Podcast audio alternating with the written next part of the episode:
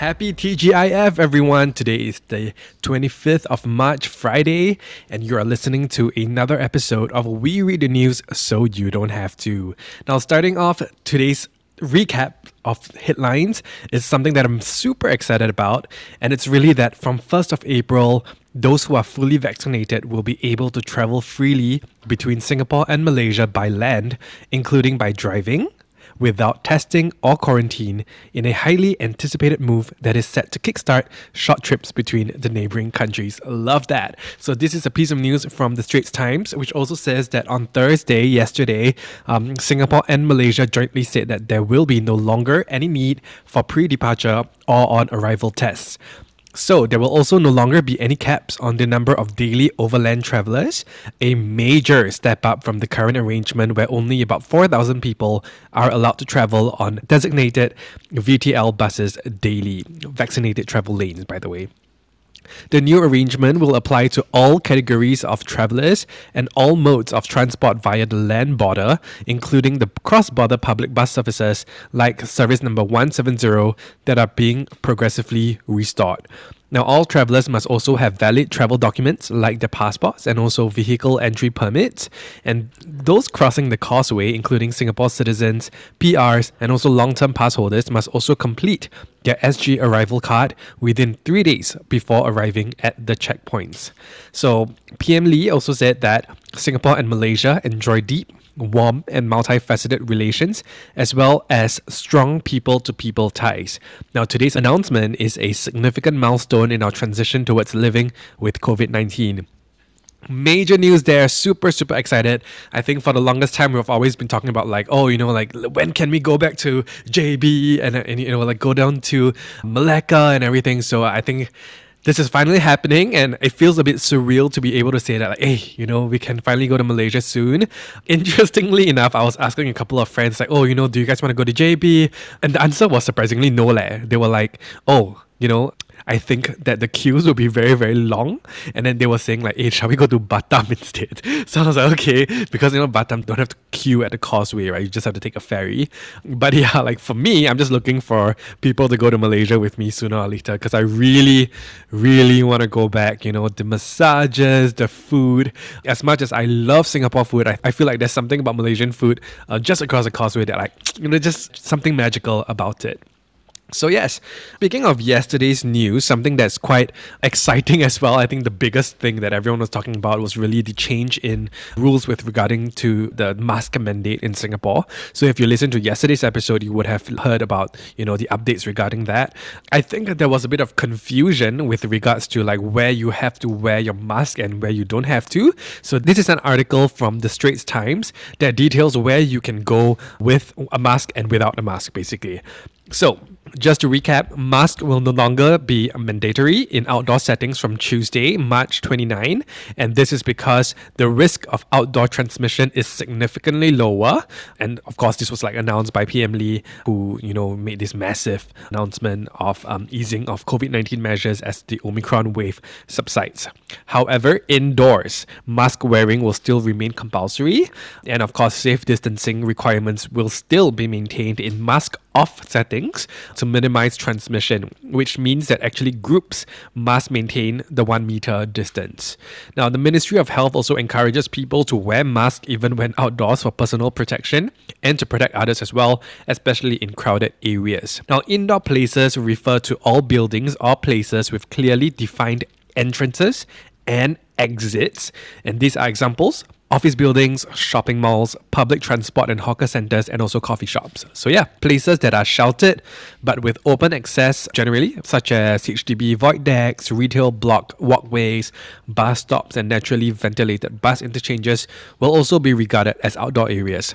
So, what the Straits Times did that I th- found really, really useful is that they actually made this little cute little infographic that really details where you can remove your mask and whatnot. So, I'm just gonna recap once again where mask wearing is now optional from March 29. So optional is HDB void decks, retail shop walkways and five foot ways, bus stops and naturally ventilated bus interchanges, open and unenclosed spaces such as parks, fields and nature trails, open air sheltered walkways and bridges. Now, where you need to wear your mask still will be within office buildings, malls, lifts, public transport like buses and trains, hawker centres, coffee shops, and wet markets, HDB retail shops and other shop houses, and lastly, classrooms and libraries. So that's what you need to take note of. Honestly, like this morning, I woke up and I was like, actually, after the dust settled, right? I was thinking, still a bit leche, right? Like to have to carry your mask everywhere because, like, when you're outdoors, you, you don't have to wear. Then when you're indoors, you have to wear. But then I thought about it again and I said, actually, I'll take it. I'll take it because it's progress. Sometimes when I'm walking outdoors from point A to point, point B and where there's no AC, I sometimes really, really, really want to take out my mask. So I guess in that situation, this new rule would really come in handy. Another situation that I feel like I will uh, really appreciate is really the need. I mean, when you go on like nature walks, sometimes it's a bit like, confusing in a sense because previously it's like oh you know if you're doing strenuous activities you can choose not to wear your mask. But then for me it's like sometimes i just take random walks and i listen to podcasts. And i don't know if i should wear or shouldn't wear and i always just end up wearing anyway. So at least now it's like way clearer for me that like okay you know what? Once i'm outdoors i can you know not wear my mask. So yeah that's that. The next piece of news is something a bit worrying, I feel. Of course, this piece of news follows that one on NUH. So I'm just gonna read this one. This one's from CNA. So the KK Women's and Children's Hospital has today said that it has filed a police report over an unidentified pregnant woman's claim that she had lost her baby after allegedly waiting at the accident and emergency department for about four hours. By the way, this is an entirely different piece of news from the NUH incident, uh, which I'll touch on a little bit later, but this one is KKH, okay? So, according to the Chief Executive Officer of the hospital, Professor Alex Sia, KKH would like to clarify that the online report on the incident at the Urgent O&G Center is incorrect, and we can definitively say that there is no such scenario, and we have since made a police report. Now, on Wednesday, what happened was that Wake Up Singapore actually posted an article about the alleged incident with a picture of a redacted hospital bill, which was dated February 28th. And the article, which has since been widely shared on social media, gave a timeline of the woman's account of her visit to KKH. And the woman said that she suffered a miscarriage after she was allegedly left unattended at A&E for about four hours. Now, KKH on Thursday yesterday said that they were not able to identify the patient despite the hospital's best efforts and that in its statement to CNA, it said that preliminary investigations indicate that there is no such case at the hospital on the date indicated in the report. Now, on Friday, today, Wake Up Singapore published a post alleging that the hospital had spoken to the woman on the phone for nearly four hours before it released the statement the day before. In a media statement today, on Friday, Professor Sia thanked the public for allowing the hospital time to investigate the incident and reiterated that there are discrepancies between the story and the bill information shared online. Now, Prof. Sia said that every feedback is an opportunity to do better and we take it seriously, but when there are falsehoods, we must also address them transparently. Now, this is a crucial time for everyone in healthcare, and we will continue to do our utmost to take care of our patients. So, yes, that's from the CEO of KKH. Now, this incident comes after the other incident, uh, which is the incident where a nine month pregnant woman lost her baby when she was left unattended for about two hours while bleeding at the National University Hospital A&E department. I believe that this piece of news was covered by Della yesterday, so you can go listen to yesterday's episode of We Read the News so you don't have to to get your update on that piece of news. Now, NUH, of course, apologized for the incident in a statement, saying that it should have done more to provide closer monitoring and care. And it also added that it will review its processes so that such incidents do not happen again.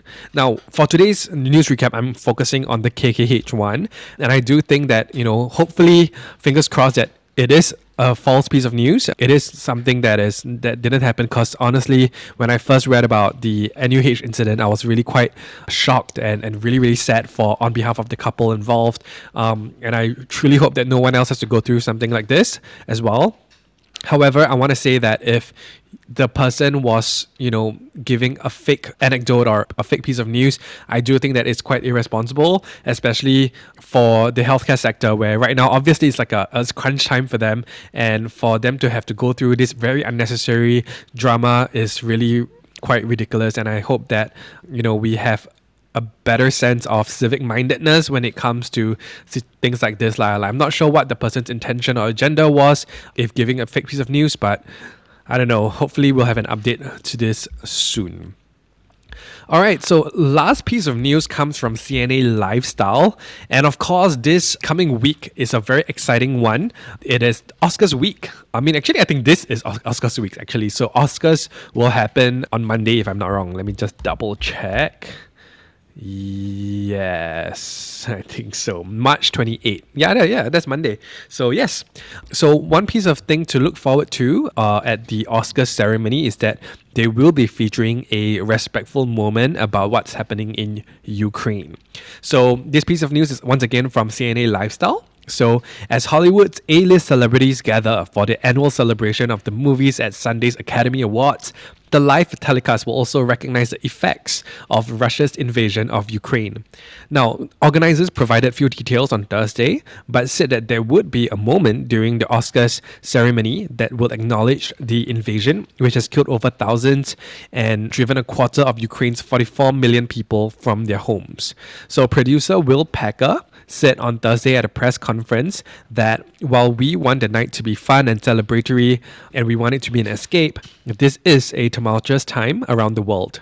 He also added that the COVID 19 pandemic also remained as a concern for them. Now, the show will be broadcast on ABC in the US and will acknowledge those things and also do them in a way that is respectful now, Wanda Sykes, who is one of the three female comedians who will host the show, said that producers have something planned that we love regarding the situation in Ukraine, and she added that it was going to be organic and thoughtful. Now, last week, Oscars co host Amy Schumer said that she had pitched the idea of inviting Ukrainian President Zelensky to appear via satellite, but she suggested that the producers had rebuffed her. It's not me producing the Oscars, she said on the Drew Barrymore show.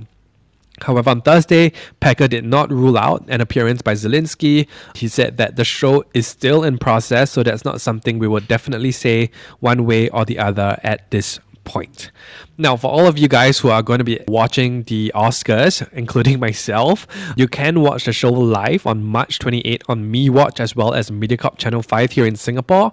The red carpet event will be happening from 6:30 a.m to 8 a.m., with a repeat at 6 p.m., while the awards will be from 8 a.m. to 11 a.m. with a repeat at 10:30 p.m.